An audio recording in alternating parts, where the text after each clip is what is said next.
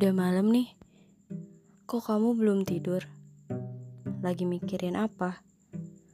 Pasti banyak banget yang lagi kamu pikirin ya sekarang.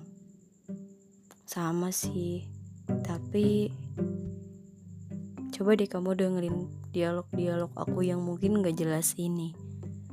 Semoga kamu jadi ngerasa lebih baik.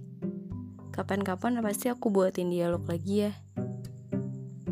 Sekarang coba dengerin dulu. Selamat mendengarkan, selamat istirahat, dan selamat beraktivitas kembali untuk esok harinya.